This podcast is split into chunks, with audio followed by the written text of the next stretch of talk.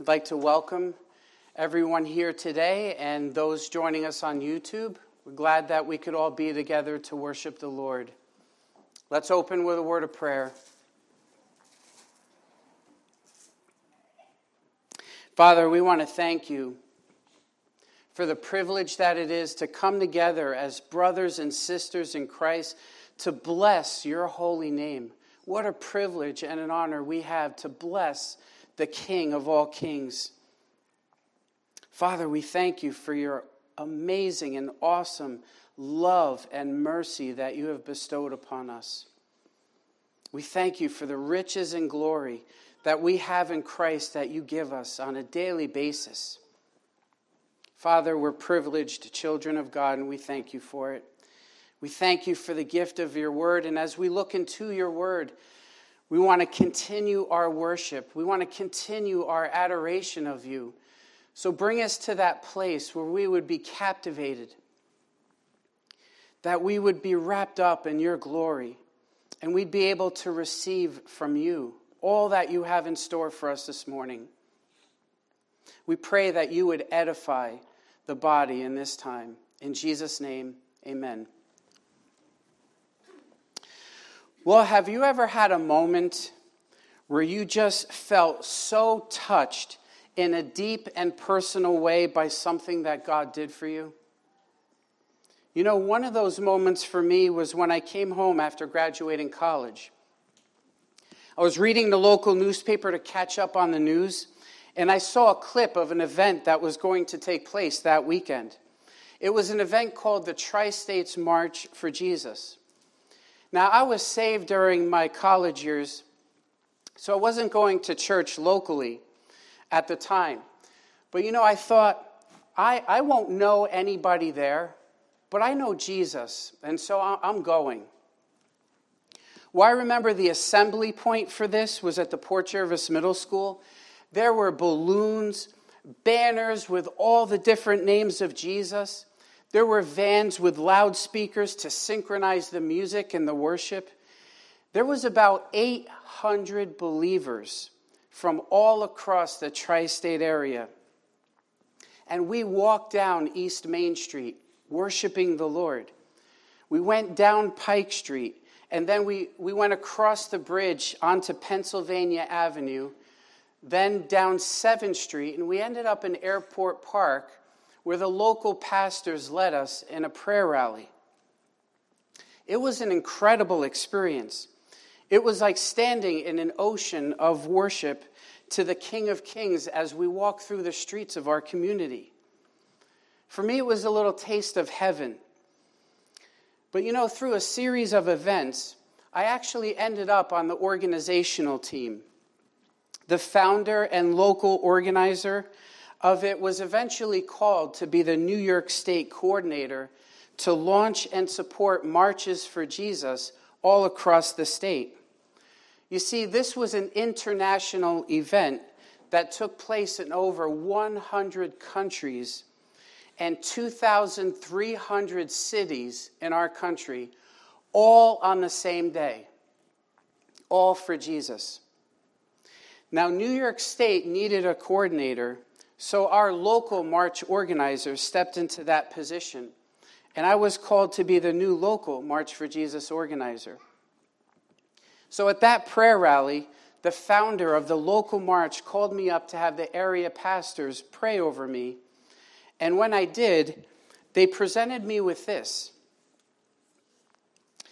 It's a double edged sword symbolic for Scripture, and it's got two handles on it to symbolize a baton.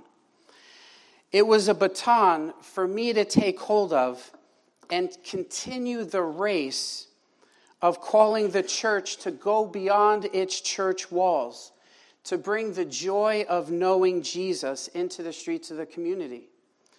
It was a moment that I felt so overwhelmed and deeply touched by the grace and the gift that the Lord was giving me. Now imagine the honor it was for me to have that ministry passed down from the founder. But you know, every believer has the same opportunity to take hold of a baton and run a race that is far more important and glorious than any one ministry. Paul describes it in Hebrews chapter 12, verse 2, when he says, Therefore, we also, since we are surrounded by so great a cloud of witnesses, let us lay aside every weight and the sin which so easily, ensnares us, and let us run with endurance the race that is set before us, looking unto Jesus, the author and finisher of our faith, who for the joy that was set before him endured the cross, despising the shame, and has sat down at the right hand of the throne of God. Well, you know, looking at this verse, we see the first word in it is therefore. So we know that everything that's being said in this verse is based on what was just said in Hebrews chapter 11. Now, Hebrews chapter 11 is often referred to as the quote, Hall of Faith, because it lists the great saints of the past and the awesome things that the Lord did through them because of their faith. Here we see David's amazing story. We see Joshua's story about the fall of Jericho's walls. Samson and how he was made supernaturally strong. Abraham, how he had the faith to offer up Isaac. And Moses, the miracles when he led God's people out of Egypt. We also have Rahab, who by faith didn't perish when everyone else did when Jericho's walls fell. There are many more listed, but it's an account of the great victories of God's people, not because they fought well, but because they believed well.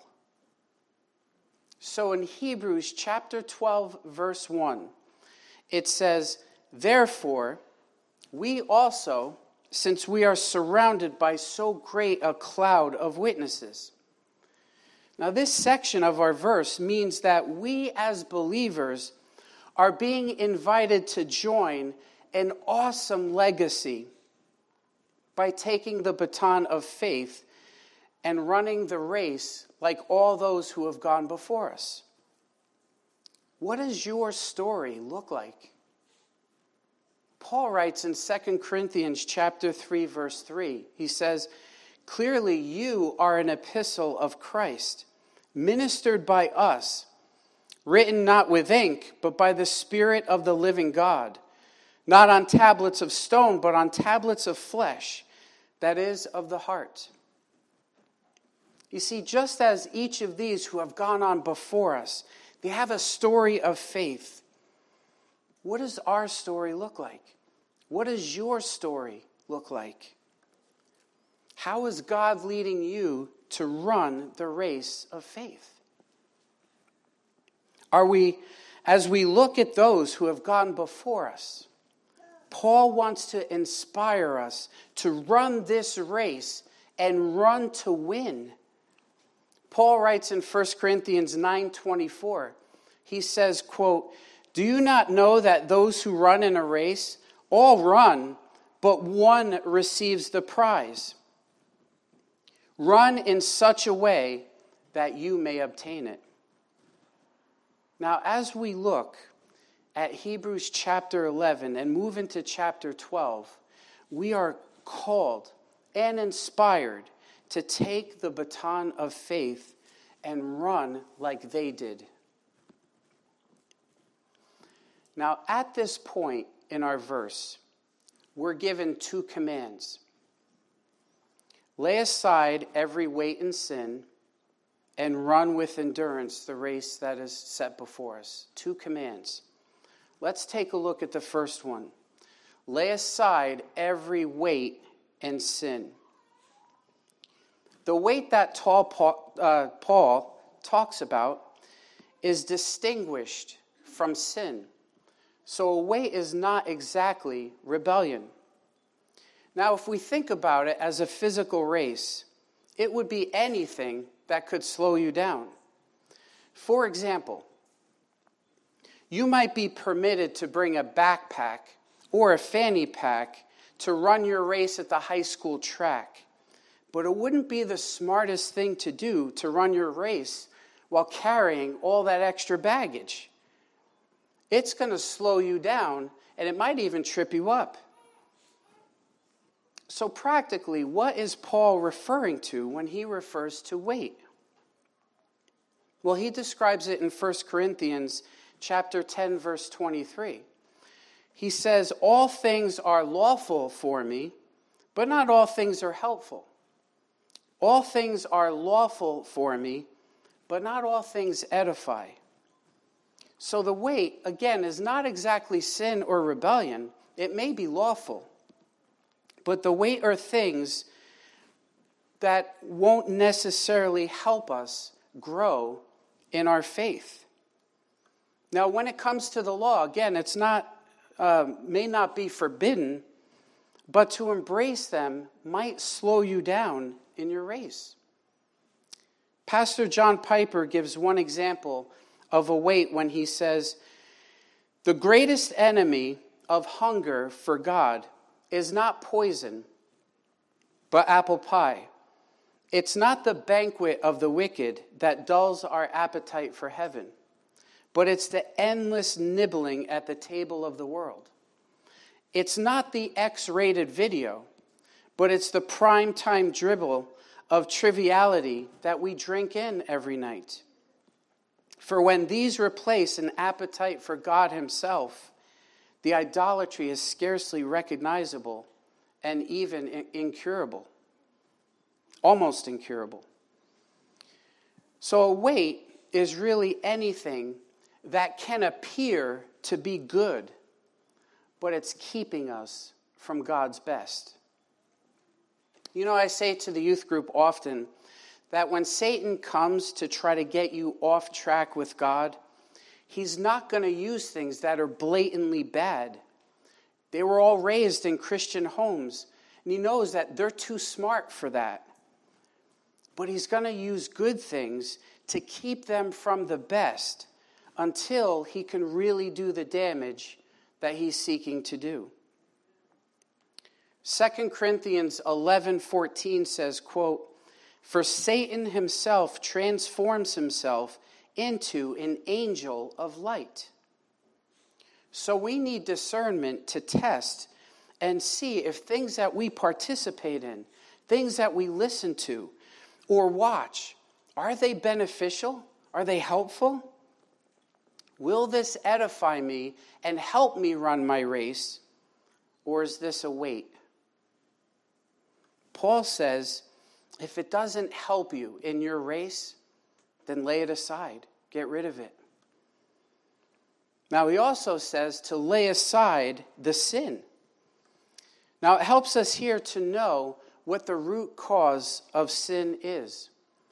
Jerry Bridges, in his book, quote, Respectable Sins, says that the sin of ungodliness is more apt to be the root of all our other sins. Ungodliness is an attitude towards God, and Jerry Bridges defines it as, quote, living one's everyday life with little or no thought of God, or of God's will, or of God's glory, or of one's dependence on God. Have you ever gone through a day and at the end of it just shake your head and wonder, where was God in that? God was, was the furthest thing from my mind. You know, this is sin, and it's a sin in which all the others follow. Pastor John Piper expands on this thought with a practical list. He defines sin as, quote, the glory of God not honored, the holiness of God not reverenced, the greatness of God not admired, the power of God not praised, the truth of God not sought the wisdom of God not esteemed, the beauty of God not treasured, the goodness of God not savored, the faithfulness of God not trusted, the commandments of God not obeyed, the justice of God not respected, the wrath of God not feared, the grace of God not cherished, the presence of God not prized, and the person of God not loved. So to lay aside the sin would be to make the glory of God my reason, my focus. 1 Corinthians 10:31 says, quote, Therefore whether you eat or drink or whatever you do, do all to the glory of God. Now what does this mean practically? Well, it means when I eat or drink, when I work, when I fellowship, when I sing, and I do all of my day in and day out activities, I do these with two things in mind. Number one, I do it in the way that pleases God. And number two, we do it in a way that makes a big deal about Jesus in the world. You see, the glory of God is God's best. And when we pursue that, we lay aside every weight and sin that entangles us. Now, the second command is to run with endurance. Here we have to ask, why am I running? You know, what's the goal? What's the point? If I'm going to exert this much energy and focus, I need to know the why. I need to know the goal. Well, the Lord tells us in Scripture what his goal is for us. In Romans 8:29 it says, quote, "For whom he foreknew, he also predestined to be conformed to the image of his son." You see, the goal in our race is to be conformed into the image of Jesus. To think like Jesus, to talk like Jesus, to act like Jesus. The goal is to have the nature and the character of God expressed in us. This is our goal, and that's the finish line. So, the race we run is a race to become more and more like Christ every day. Our race is our sanctification. This is a lifelong process where we become more and more like Christ through faith expressed in our daily living. Now, as we take the baton of faith, we're given these two commands lay aside every weight and sin and run with endurance. Now, one of the many good things about our verse today is that they tell us how to obey the, these commands. It simply says, looking unto Jesus. That's how. You see, if I gave you a command like, drive carefully, having both hands on the wheel, I gave you a command and I just explained to you how to do it. You drive carefully by having two hands on the wheel. The verb ending in ing is what tells us how. So we are commanded to lay aside every weight and sin and run looking unto Jesus. The question is how does looking unto Jesus enable us to lay aside every weight and sin? How does it empower us? Well, to unpack that question, I want to start with the end of the race. You see, when I arrive in heaven, I am going to be perfect, flawless, perfectly displaying Christ's glory. Now, for the longest time, I've had the question what does God have to do to me to make me that way? As I thought about it, one minute I'm, I'm on my deathbed and I am corrupted, deeply corrupted. I'm weak, I'm sinful. And in an instant, I'm made completely perfect and holy. What does God have to do to make that happen? Well, the answer is he shows us himself. That's what he does. He shows us himself. 1 John chapter 3 verse 2 says, quote, "Beloved, now we are children of God, and it has not yet been revealed what we shall be. But we know that when he is revealed, we shall be like him, for we shall see him as he is." See, what makes us perfect is seeing Jesus as he is. Seeing Jesus glorified makes us flawless in our behavior. Pastor Bo Hughes says, What transforms us into Christ's image is a vision of beauty. It's Christ's beauty. He says, quote, moral instruction without a captivating vision of beauty will only produce whitewashed tombs and rebels. It's beauty that transforms. You know, example of this is when, when I used to teach Josh how to play the drums, and while I teach Gabe now uh, drumming, I don't start with how to hold sticks. I don't start with reading the notes. I don't start with how to hit a drum. What I do is I start with showing them incredible drummers of the past and just amazing drum solos. You see, this transforms them inside out. It's beholding that beauty that brings a joy and a pleasure, and experiencing that pleasure is what deepens our desire for it. When we experience beauty, it deepens our desire for it. So, without a vision of beauty, we could be whitewashed tombs because while we might be able to reform our behavior on the outside, we're still dead on the inside. For example, let's just say I was struggling with a sin of stealing candy bars from Dollar General. Now, one day, I'm staring at a candy bar and I'm deeply struggling with this. I'm really, really having a hard time.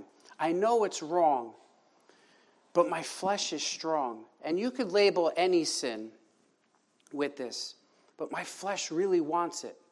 I have to have it. But in that moment, someone comes to me and offers me a free trip to Hawaii if I walk away from that candy bar. What's going to happen to me? I'm going to lose all desire for that candy bar and totally forget about the candy bar because now I have something that's going to give me greater pleasure, greater joy. I'll not only walk away from the candy bar, but I'll lose all interest in it. I had a change of heart. Now, as I going back to that struggle, I'm really struggling there. This time, I might be able to muster enough strength to walk away from it. But as, as I'm in the parking lot, I still want that candy bar. As I'm in the car, I still want that candy bar. As I'm driving away, I still want that candy bar. You see, I'm still stuck. I may have reformed my behavior. I'm still stuck with an idol. I still want that. I'm not free. See, but the vision of beauty, the trip to Hawaii that gives me more joy, more pleasure, will instantly change my heart. In fact, if that candy bar stands in the way of me and a trip to Hawaii, I'm going to make war on that candy bar. See, heaven will give us such a vision of Christ that it will be so overwhelmingly captivating that sin will be far removed from our hearts and our minds. You know, years ago, when I was working at the, at the camp, one of the maintenance men used to say something to me that I'll never forget. You know, every day I would ask him, How are you? How are you doing today? And his response was always, If I was any better, I couldn't stand it. You know, have, have you ever had those moments where you, where you just really, like for real, had so much pleasure that you just couldn't stand it. Heaven will be like that constantly. In fact, that's why God said to Moses, No one can see my glory and live. You know, that's what God said when Mo- Moses asked to see the glory of God. God is saying, It's too good in your state, you will not be able to stand it. It's far too overwhelming for you now. It's too powerful. It's too awesome. It's too wonderful. There's too much joy for you to even contain. But when this fallen body is shed and we see him as he is, it will fully transform us. So the question is how does that help us now? Well, we obey these two commands by looking unto Jesus. As much as we can through creation, through his word, through the church, we can see his beauty, his splendor, his perfection, and his wisdom. I always use Niagara Falls as a great example. When you stand and look at something like that, you're not thinking about the pressures at work. You're not thinking about stealing candy bars from Dollar General. You're not thinking about how this, this person or that person offended you. In fact, you're not even thinking about yourself at all. You're captivated and in awe over the power, the grandeur, the size, and the beauty of this thing. Then you realize that this is but a shadow compared to what God can do. You can look and see Jesus, who is exponentially other than that. And yet, this same God who created Niagara Falls called a stone to produce enough drinking water for over 2 million people and all of their animals while the Israelites were in the desert. Again, we see the beauty and grandeur by looking at the night sky and by re- realizing how big and how glorious God is to be captivated by that. Scientists report that the known universe is 46.8 billion light years. Now, to kind of break that down into something we can kind of somewhat comprehend, if we decided to walk around the equator of the earth 25 million 477,707 times, if we did that walk, then we did that walk six more times, you get one light year. There's 46.8 billion more of those. And that's what scientists know exists. And there's a whole lot more beyond that. And yet in 1 Kings 8:27 we read, quote, "But will God indeed dwell on the earth? Behold, heaven and the heaven of heavens cannot contain you." God can't fit in this universe. That's how big he is. You know, we could look at all the animals and see how they've been given all that they need to exist in their environment, from their fur color to where their eyes are positioned to the shape of their feet. Each feature carefully chosen and created for all these creatures. You know, we can read his word and see the wealth of his wisdom and sovereignty that he had in Esther's life through Joseph's circumstances, and how he left the Pharisees absolutely speechless. Such learned and educated people were left to a point of having nothing to say. And we can see the love of God through the cross of Christ and all that he endured for us and the love and care that we have for each other. We can marvel at the power of God in reading scriptural accounts of Jesus raising people from the dead, parting the Red Sea, multiplying bread and fish to feed thousands. And you know, we can even see him through our own circumstances. You know, recently I've been blown away by God's power through our journey in foster care. When we entered foster care, it was only to be quote unquote respite. Vanessa and I were very clear at, at, the trainings that we were only interested in taking someone for the weekend or for a couple days. We wanted to give the, the real foster parents a break. You know, we wanted to give the real warriors uh, some, some time off. So we went through the training, the certification process, and then we got the call and we agreed to take Russell for three weeks. Then the weeks turned into a couple months. And then COVID came and pushed all the dates forward. And so we quickly went from being a respite to a pre adoptive home. Now, when the adoption looked like it was going to be a reality, we quickly realized that we needed an addition. We were totally, totally out of space in our house.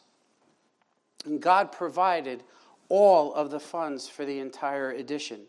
It was a gift. You know, there's no debt that we have from it. You know, God's wisdom and power has been absolutely astounding through the whole process. You know, we could also be overwhelmed by the mercy of God just by looking at our own lives and see how much He forgives us and how much He puts up with, you know, in our own lives. It's so rich, it's so glorious. You see, looking unto Jesus involves a feeding and drinking from all that Jesus is and all that he is for us. John 6:35 says, "I am the bread of life. He who comes to me shall never hunger, and he who believes in me shall never thirst." When we feed and drink from all that he is, the presence and the promises of God are so satisfying that it knocks out our desire to sin. This pleasure and joy is what enables our obedience. Now, we read in our text that looking unto Jesus, the author and finisher of our faith, who for the joy that was set before him endured the cross, despising the shame, and has sat down at the right hand of the throne of God. We see here that what motivated Jesus to become sin for us, to take the wrath that we deserved and to be crucified, was the future joy and pleasure that he would receive. For Jesus, it was his glorification and his exaltation, since he was seated at the right hand of Almighty God. It was also the rescue and redemption of his bride. See, we are part of that joy that was set before him. His pleasure and joy in his Father and us was his motivation to endure all that. And it's pleasure and joy that's the key to becoming more like Jesus for us. David actually shows us this through his tragic mistakes. We see in the Old Testament that God called David a man after God's own heart. That's a special title, a man after God's own heart. David was passionate, David was faithful. But then we see eventually he commits adultery with Bathsheba, and then he murders her husband. The question is how can a man after God's own heart fall so hard so fast? How does this happen? Well, we see in David's psalm of repentance where the problem is. When he prays in Psalm 51, verse 12, he prays, Restore to me the joy of your salvation and uphold me by your generous spirit. You see, what happened to David is that he lost the joy of his salvation. He didn't lose his salvation, but he lost the pleasure in it. And that was the beginning of his fall. So the key for us in our race is the same as Christ's. It's the joy that we have in our unification with Christ, our exaltation, and our glorification. This is the joy that's set before us. By looking unto Jesus, we can have the joy and pleasure of having the riches and the glory that Jesus wants to pour into us. Each day we can become more and more like our Creator and our Redeemer. 2 Corinthians 3:18 says, quote, "But we all, with an unveiled face, beholding as in a mirror the glory of the Lord, are being transformed into the same image from glory to glory, just as by the Spirit of the Lord." You see, as we look unto Jesus, we'll have a greater manifestation of the greatest beauty in the universe. Next is our glorification. Romans 8:19 says, quote, For the earnest expectation of the creation eagerly waits for the revealing of the sons of God. Now, Pastor Tom has taught that this quote, revealing, the, the word for it is called apocalypsis. That's the word for it, for revealing. Now, to kind of describe what this is and what this involves, imagine for a second that you're at an art show and the greatest and most talented artist of all time is there, and they brought their greatest work to be revealed. It's covered, and it's just sitting there waiting to be revealed. And you can imagine the anticipation and the excitement of the greatest work of art from the greatest artist that ever lived. Everyone's on the edge of their seat to see it. Well, that master artist is the Lord, and that great work of art is us. It's us individually and corporately, perfectly displaying the beauty and glory of Christ. As the scripture says, creation is earnestly expecting, eagerly waiting for this moment. And we can participate in preparing for that moment now. And that's what we're being called to as we take this baton. We also get a crown. In 1 Corinthians 9:25 it says, quote, "And everyone who competes for the prize is temperate in all things. Now they do it to obtain a perishable crown, but we for an imperishable crown." You see, we get an imperishable crown for running this race. Randy Alcorn, in his book Heaven, says that all of our heavenly rewards are geared to a rich expression and experience of worship in heaven. The more we have in heavenly rewards, the richer our worship and our experience will be for eternity. So it's going to be an awesome moment before the entire heavenly host and universe to take this crown of incorruption and to lay it at his feet, knowing that he's the one responsible for our glorification. These are just a couple things to mention the joy that's set before us. But Scripture is so full of so much more. The joy and pleasure that come from our Creator far surpass any promising joy that we could ever have from anything in creation.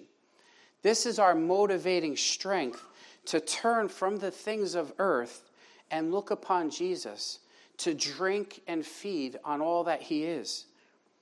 It's that looking that transforms us into his image, which is the ultimate goal. And we've been given an extraordinary honor of taking the baton of faith from the author and founder of it. Let's take hold, trust, and believe like the ones who've gone before us, to live and die to display the awesome image of our Creator and Redeemer.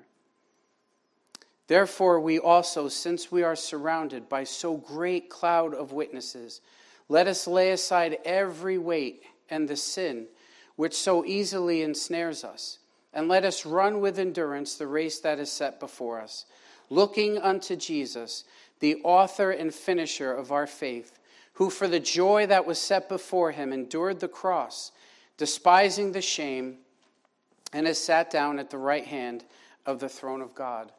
Let's pray.